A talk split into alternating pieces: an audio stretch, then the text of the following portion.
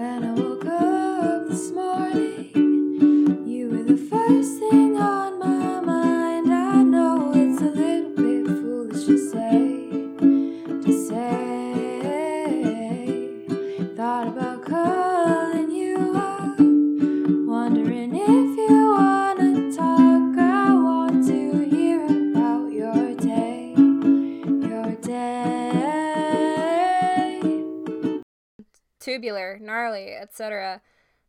Um, so how about you introduce yourself? Okay. Um, I'm Emma. I'm 17 years old. Um, I don't know. I'm a voice actor for you. Um, I'm just I don't know. I'm a teenager. I'm just like a all around cool cool guy. I guess I would describe myself as that. I guess. Yeah. World's best dad. yeah. Yeah. All right. Yeah. Uh, what do you want to talk about today? Um, so today I wanted to talk about, um, and this is like kind of abstract, so bear, bear with me. Um, I'm all about abstract. perfect, awesome. Um, I I wanted to talk about um, like Middle America, um, and sort of like the atmosphere here, I guess. Real Um, America. Yeah, real America, just like the heart of America. Um, so, like a little bit of backstory on that. Um, you sent out an email to everyone who had like filled out the interview form for for teenage girls, um, and then you asked us like a couple of questions, um, like about ourselves and what we'd we like what we would want to talk about. Um, and I think one of the questions was like, "Where are you from?" Um, whatever that means to you. And I think this was like a couple months ago, but I'm pretty sure like my answer to that question was just me like completely slamming like my hometown and like where I grew up and stuff like that. Um, and for good reason. I mean, it's like boring as hell here. Um, but uh, I'm, a, I'm a couple months into my summer vacation now, um, and I've spent like almost all of my time when I'm not working just like observing the app, the landscape because like that's the only thing you can really do here. Um, it's just like driving around and like into the countryside and like I feel like I've started to see like where I grew up a lot differently. Um, so uh, I I think people disregard like middle America as boring. And like I totally agree. Like I've spent 17 years of my life here. It's awful. But I, I think um, this place is like so boring. It's like mediocre to the point that it's like almost eerie. You know, like there's like something off about it. Um, and I feel like like this mundanity is like fertile soil for like all sorts of weird shit. Um, because like you hear um, at least like more like in more contemporary storytelling, there's like a lot of stories focusing around um, setting. Um, and a lot of stories set in like these weird, like sleepy small towns. Um, uh, like Violet, I, I think um, like out. Night Vale.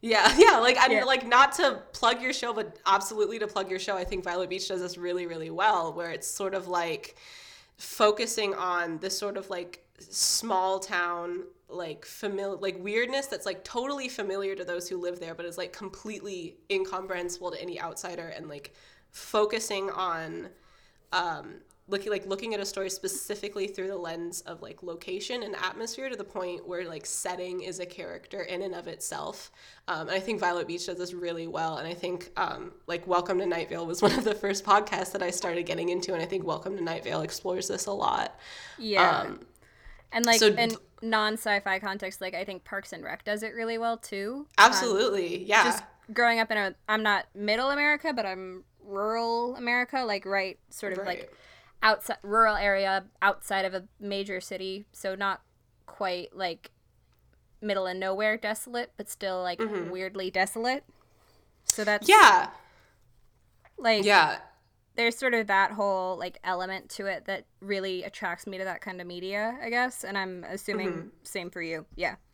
Yeah, definitely. And I, I feel like like you sort of described it as like it's not rural, but it's not like like so I guess it's not like a city, but it's not like country. And I feel like this sort of like middle ground between those two is like really weird in the sense that like um like for example in my town um if you sort of drive out towards the mall um it like turns into this sort of like corporate wasteland where there's like McDonald's and stuff like that, but like they're sort of like broken down and like kind of um, under construction all the time. And I feel like um, there's sort of like this this um, atmosphere of like like some people things like always being under construction and like I feel like there's like a deep like liminal aspect to these areas because like Yes. I to me like middle America is like a transition between something. It's not like you're actually anywhere when you're in it.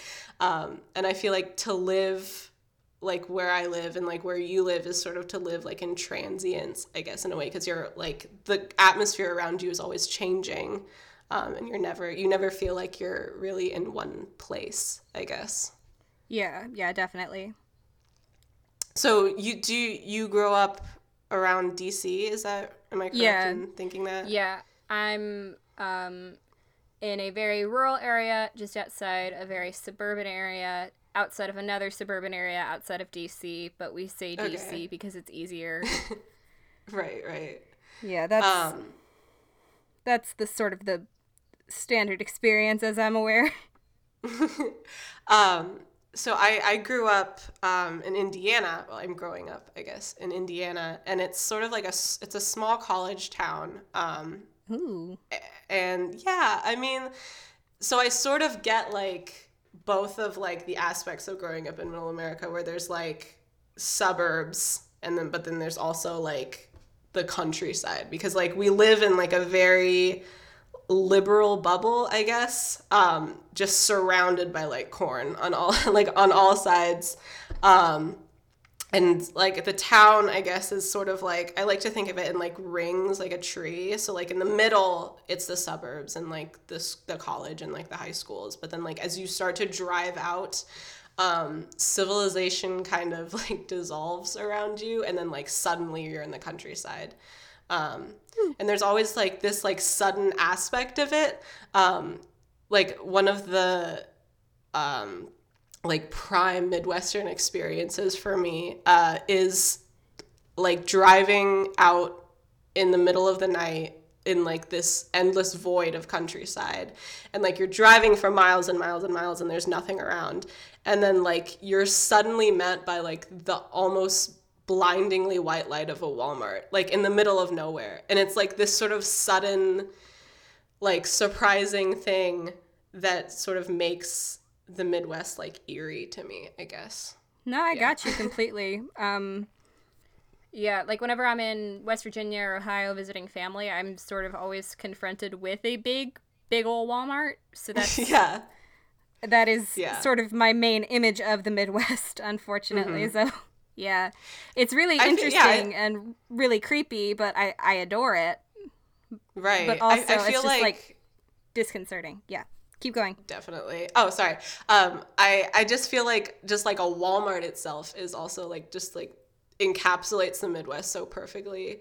Um, because like you go inside a Walmart and like everything's just like a little off, you know what I mean? Like the lights are just a little too bright and like the store is like a little too empty.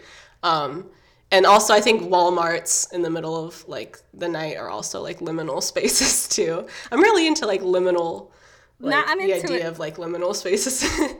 yeah. No, I got you entirely. Just one time after a hockey game, I went into a Walmart to get tortilla chips and tampons, and it was like my dad didn't want to go in with me, so I just went in alone. It was like 1 a.m., and it was maybe the weirdest out of body experience I've ever had in my life. Just because there's like there's like 11 other people and then three staff members in this giant ass store and I'm just carrying my two items sort of like awkwardly. I'm like 12 at the time, which makes it a little bit mm-hmm. worse. And Right. and then you're just like are those people like speaking in very thick French accents about about geese or is it just like am I imagining this? Am I dead? Am I Yeah.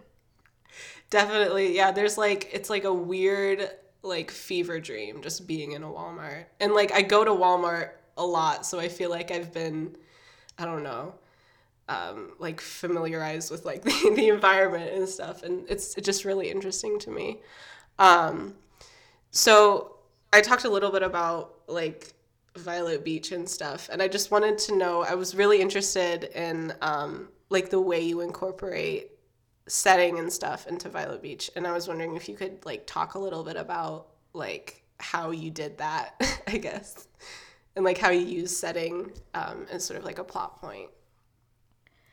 It's not. I don't really see it as a plot point so much as like it's where like we get our backstory and it's where we see everything built in the future. I, I, I that's not how to work how words work, but um, I sort of I sort of envision the setting is the canvas basically right in a painting Mhm. which is so fucking Definitely. corny and i'm sorry um, no, it's true though. It's true. yeah um so it's sort of your basis it gives texture it gives like light to events so you have to think about like what is sort of like is there a basic philosophy in this area is there something here that only people from here will know is it is it accessible to outsiders? What what comes to it? Just because like whenever somebody um, like finds out i live in the woods they don't believe me because we live in a fairly otherwise metropolitan area and then they see it and they're like shocked by how like disparate it uh, is from the rest of the world. So i put like a lot of thought into like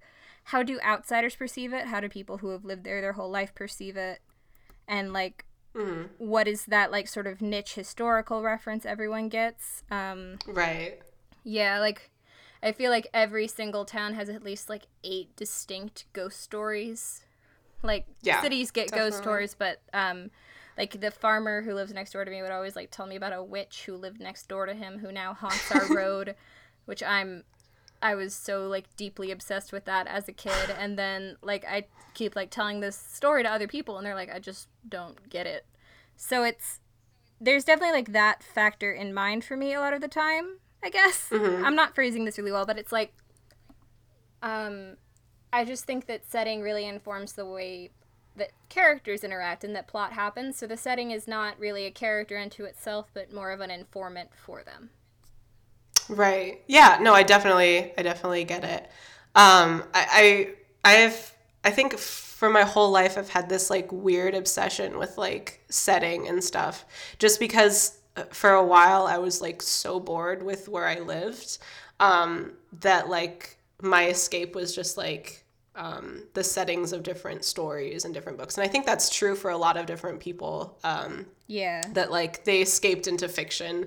Um, and it's definitely not unique like to me but it definitely like informed um, i guess what i want to do um, when i like grow up. Um, and i think it's why i have such an interest in like theater and like set design because it's all about like studying locations and like creating an atmosphere to convey a message um, and it's like thinking about how like atmosphere transforms with different tonal shifts and how like how we perceive atmosphere um, after different like things happen um, and like how uh, the actors interact with the atmosphere and how the audience interacts with the atmosphere because um, i feel like live theater is like a very unique and interactive and like deeply personal experience um, to a certain extent um, you're sort of cu- cultivating like a familiarity in the audience that allows them to connect to the performance. And um, you do that partly through like set design.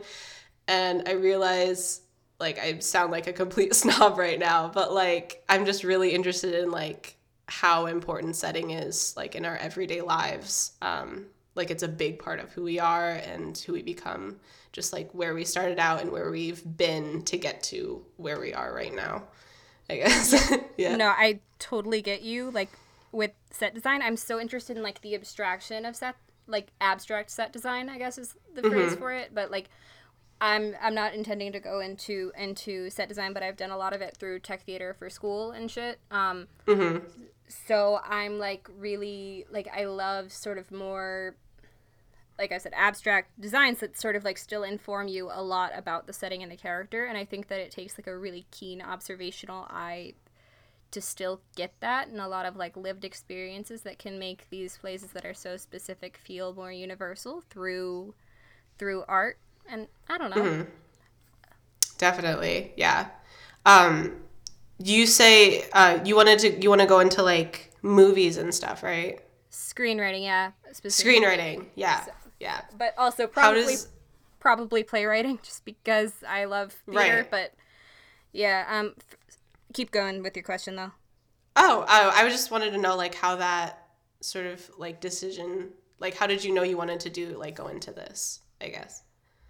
um another really setting focused show actually is sort of what made me realize it's what i wanted to do um so i'm just gonna like yell about the good place for a solid five minutes here but i Awesome, think that, awesome. yeah it's genuinely one of the um mike Schur, who created it also created parks and recreation so i've already mentioned that that show like creates a really strong sense of setting and it tells you like so much about the town where it's set and so much about like where that town comes from. And I feel like The Good Place does this while still obs- obfuscating the stuff about the location to create a sense of mystery.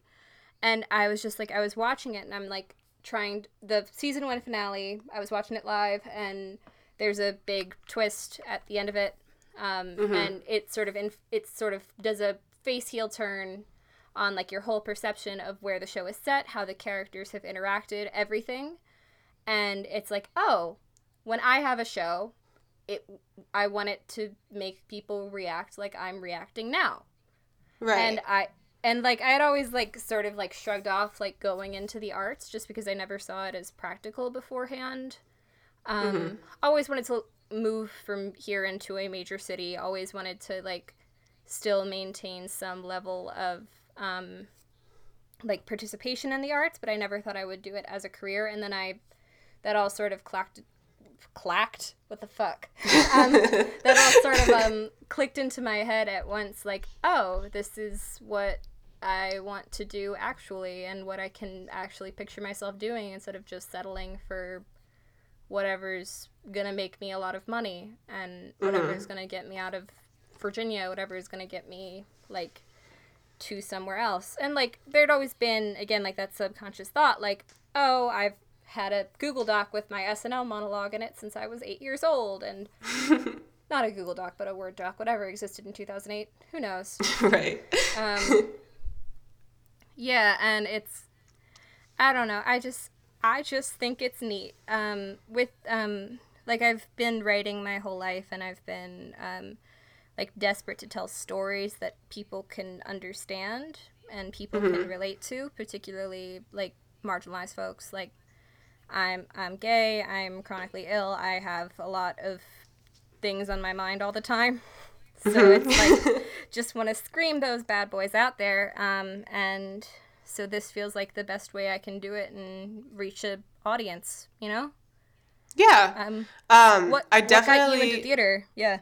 Oh, Oh, no, I can um, cut that. Keep saying what you were gonna say, because I'm Oh no no no no no. Um, Yeah. you're totally fine. Um, I think uh, theater.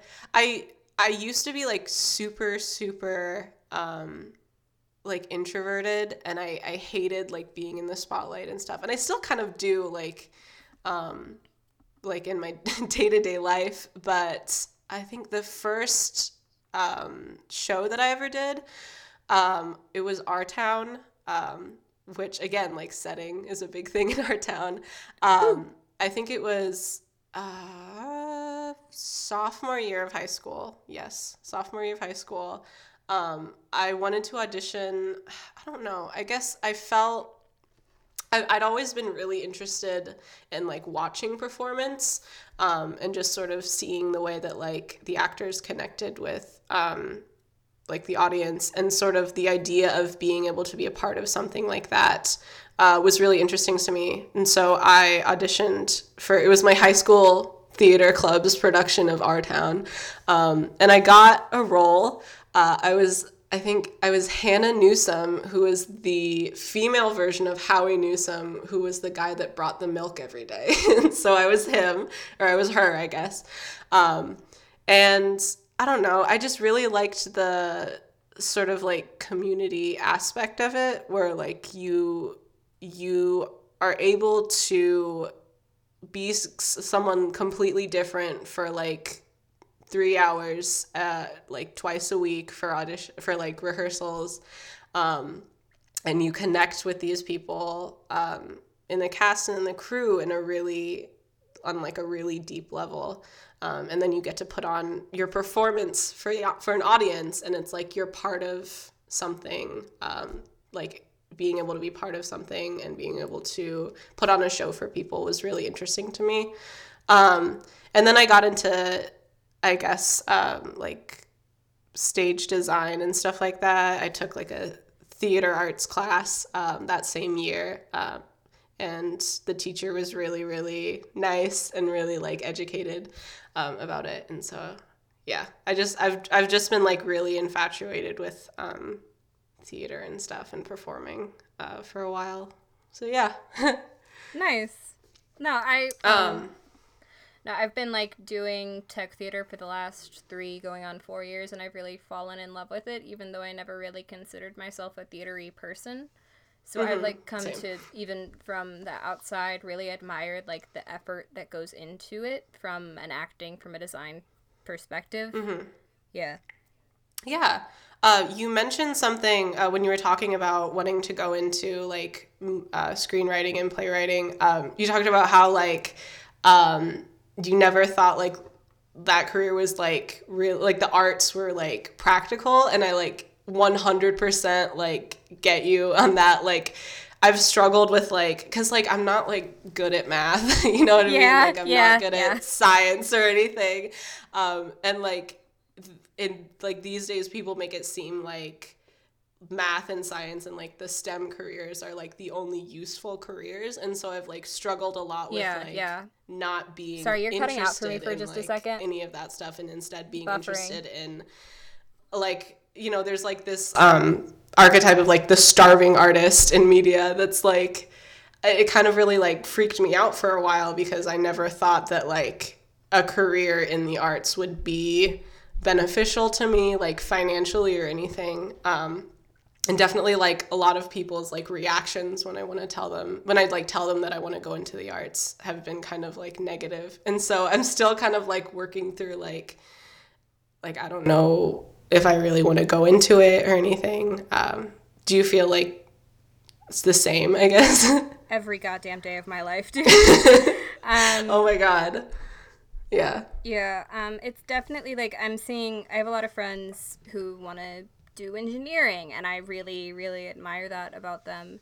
And I have a lot of friends who are going into like law or pre med or or something among those lines. And like, I wish that I had the passion that they do about those things, just because like we live in a capitalistic society, and that means Yeah. that um, you know you gotta make money, and then unlike um, I have a lot of friends who study who are planning to study engineering who like are at least fairly sure they'll be able to secure a job right after they graduate. I'm mm-hmm.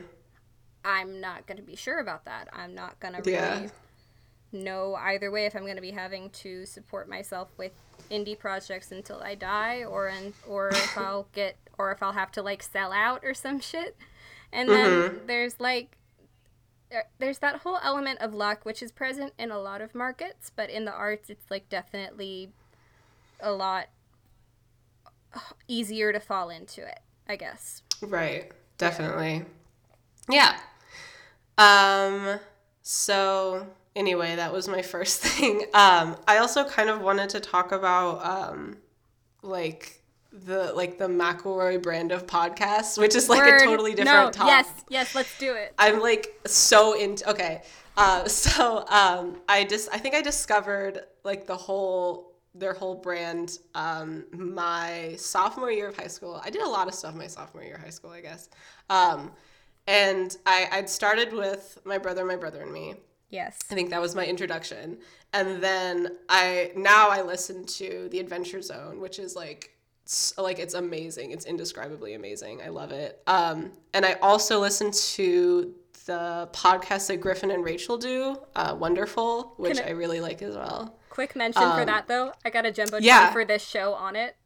Holy shit! Really? Yeah. Oh my god! It's you, coming you, out- like entered the raffle and stuff. Yeah, yeah. Oh my god, that's awesome. Oh my god! Uh, when do you know when it's coming out? Hopefully before October, but also who knows. Okay, that's awesome, dude. Oh my god. Yeah. Sorry, I just need to Um, brag about it at every possible no, opportunity. No, that's awesome. Um, uh, and I, I think originally the the appeal of like MBMBaM to me was, and this is like totally me like projecting my shit on the media that I consume, but um, I was really socially anxious um, and just like anxious in general my sophomore year, and I still am, but that's when it sort of peaked for me. Um, that year, I sort of I started to like really worry about um, like an un- like an unhealthy amount about school and stuff. And to me, um, listening to my brother, my brother and me was like, it was like having being able to have a friendly conversation that I didn't have to join in on. Does that make yes. sense? No, absolutely, yeah. Yeah, like it's Same year, same situation. I right. yeah. It's like all the best parts of being socially active with people, but there's absolutely no stress on you to contribute anything, um, which I really, really liked. Um, The dream. and yeah, right. And to me, um, uh, it's like it's not only like um, listening to a conversation, but it's listening to a conversation between these people that know each other really, really, really well. And there's this really interesting, like, natural flow that they have that seems rehearsed, but like, I, I I don't even like think I can call it improv because it's not even like they're trying actively to be funny. They just are. And I think that kind of relationship with your family or with anyone really is the dream. Uh, so because I No, never really had like a like a relationship with my family like that or a relationship with like any of my friends like that that just allowed me to talk like freely about like literally anything.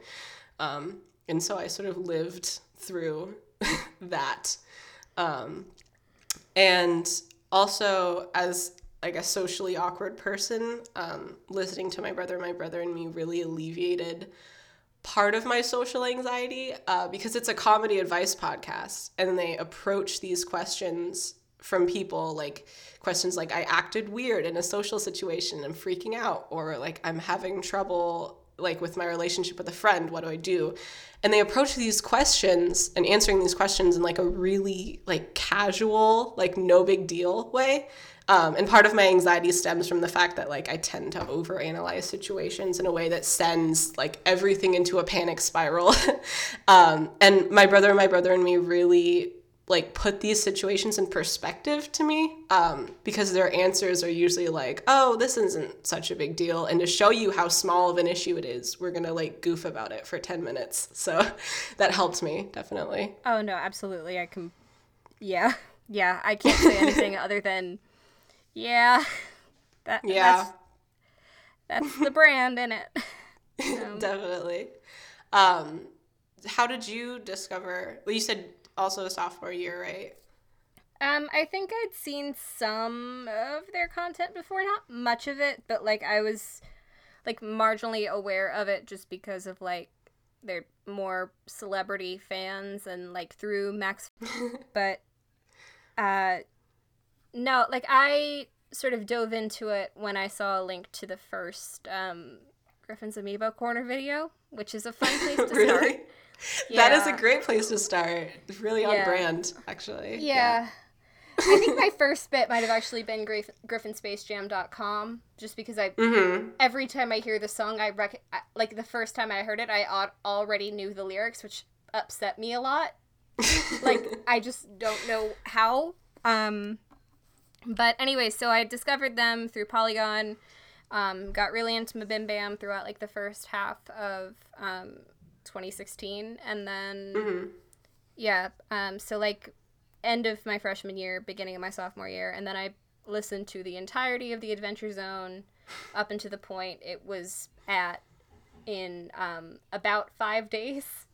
I did not do much else Same, absolutely same. in like November, December, and it was um then I was sort of realized like, oh god, I'm sold on this and it was it was like definitely like that convergence of the things where like you get the Barry Bluejeans Twist and Adventure Zone. That episode came out like the day of their TV show being released, and that's sort of where everything like turned into like, oh, I love this and this means a lot to me.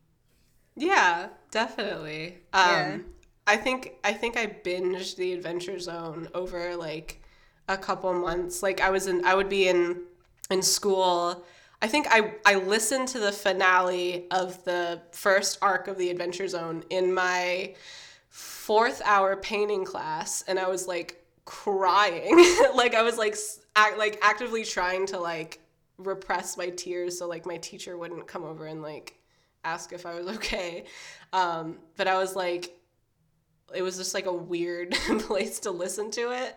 Um, but like it, it affected me like a lot and I, I really love it.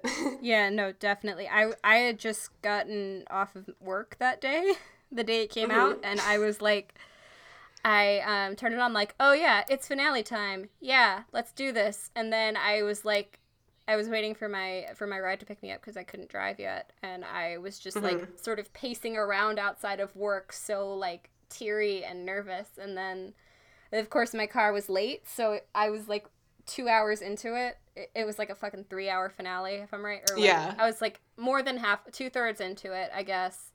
And I was just Mm-hmm. like pacing around outside my work, which is in this like little tiny strip mall. And it was just, it was a little bit sad, but I was also just like, I was so emotionally involved that I couldn't restrict myself, yeah. I guess. Yeah. Definitely.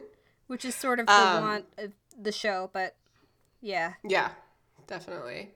Um, at first, I feel like I was sort of like intimidated by like how much there already was because I think I started and they were when they were on like I think like the stolen century part of it and like there were already like hours and hours and hours of content and so like I I think I kind of put off listening to it um, for a while because I thought that it would just be like too much of a time investment. Um, but then I started listening to it and I was like hooked immediately. Yeah. Um, yeah.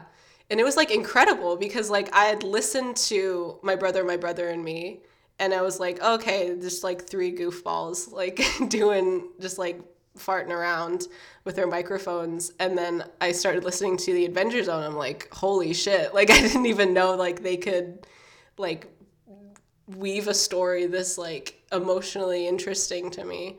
Um, and like this like the music that Griffin made and like this the story and like the different characters um it was like incredible to me that like there was there's so many like their their talents are like so multifaceted that I I don't yeah. know I was really impressed I guess Yeah. No. Um. Yeah. That that that's that stupid D and D podcast means a lot to me. It's it's what actually Yeah. push me off the gate into writing Violet Beach. So there is that like nice little circle around. Um. Mm-hmm. Yeah. so I'm gonna I'm gonna wrap this up if that's okay with you, just because Okay, I yeah. have to go grocery shopping.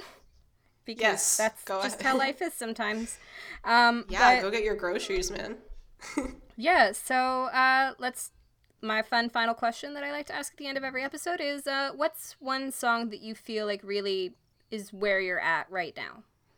Like, Ooh, one song. That's a good question. Um, I've been listening to a lot of um, Mitski.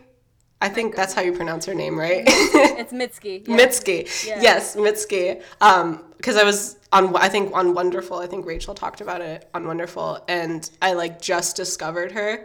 She's so um, good. She is so good, dude. Um, and there's a song that she has called. Um, hold on, I have to look this up. Okay, My it's dude, called Last. Which one? What? Which one? Sorry. Oh, uh, it's called um, "Last Words of a Shooting Star." Oh my god, Um, that was that was the first song of hers I ever heard. Really? I I'm think not it was one of the first for me. It was. It's just like so. I don't know. Like I don't even know how to describe it. It's like she's talking about. Um, I think di- I don't know dying or something, but like she's very like nonchalant about it, and it's just like this very quiet, gentle song that I I really like. Um, so yeah, I've been like listening to that on repeat. Yeah, no, I I got you there. No, Yeah. um it it's a genuinely like that whole album means a lot to me and I've seen her live once. I'm seeing her live again in November just because her concert tickets are like fairly cheap and I adore her. Um but like I the first time I saw her I was at like I it was a general admission. I was at the front of the pit and I just cried a real tear onto the stage and that was the probably the best moment of my life so far. Without Holy exaggeration. shit! Yeah, yeah, It was a whole get that. feeling and a half. yeah. I feel like I just feel like her songs like encapsulate like an emotion that like can't be described yet. Like I just like I connect to it. Like like connect to them so much, and I yeah, I really like them. Yeah. Yeah, no. Thank you so much, Emma. Do you have anything you want to say before I um, finish this up? Um, no, just like thank you for sitting down and talking to me. No. yeah, it's rad. been really fun. Yeah. Thank you so much. Yeah. Um, I just Thank actually you. I just got the file for your episode of Violet Beach season three. So nice. Awesome. Gonna go Awesome. edit. Gonna go get my groceries and then put the last touches on that. So Awesome. yeah. Yeah. Peace out, dude. Have a nice night.